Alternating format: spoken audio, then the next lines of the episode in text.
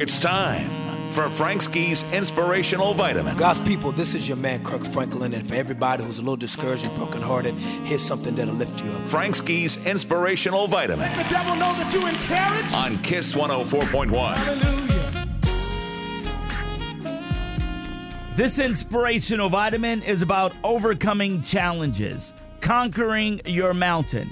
All of us have challenges and obstacles. All of us. To some people, it may seem like other people's obstacles are easier for them than yours. It's not about being easier, it's about being prepared. It's about being ready and how you see your obstacle that's in front of you. You know, there's an old quote that says, How do you eat an elephant? The answer one bite at a time.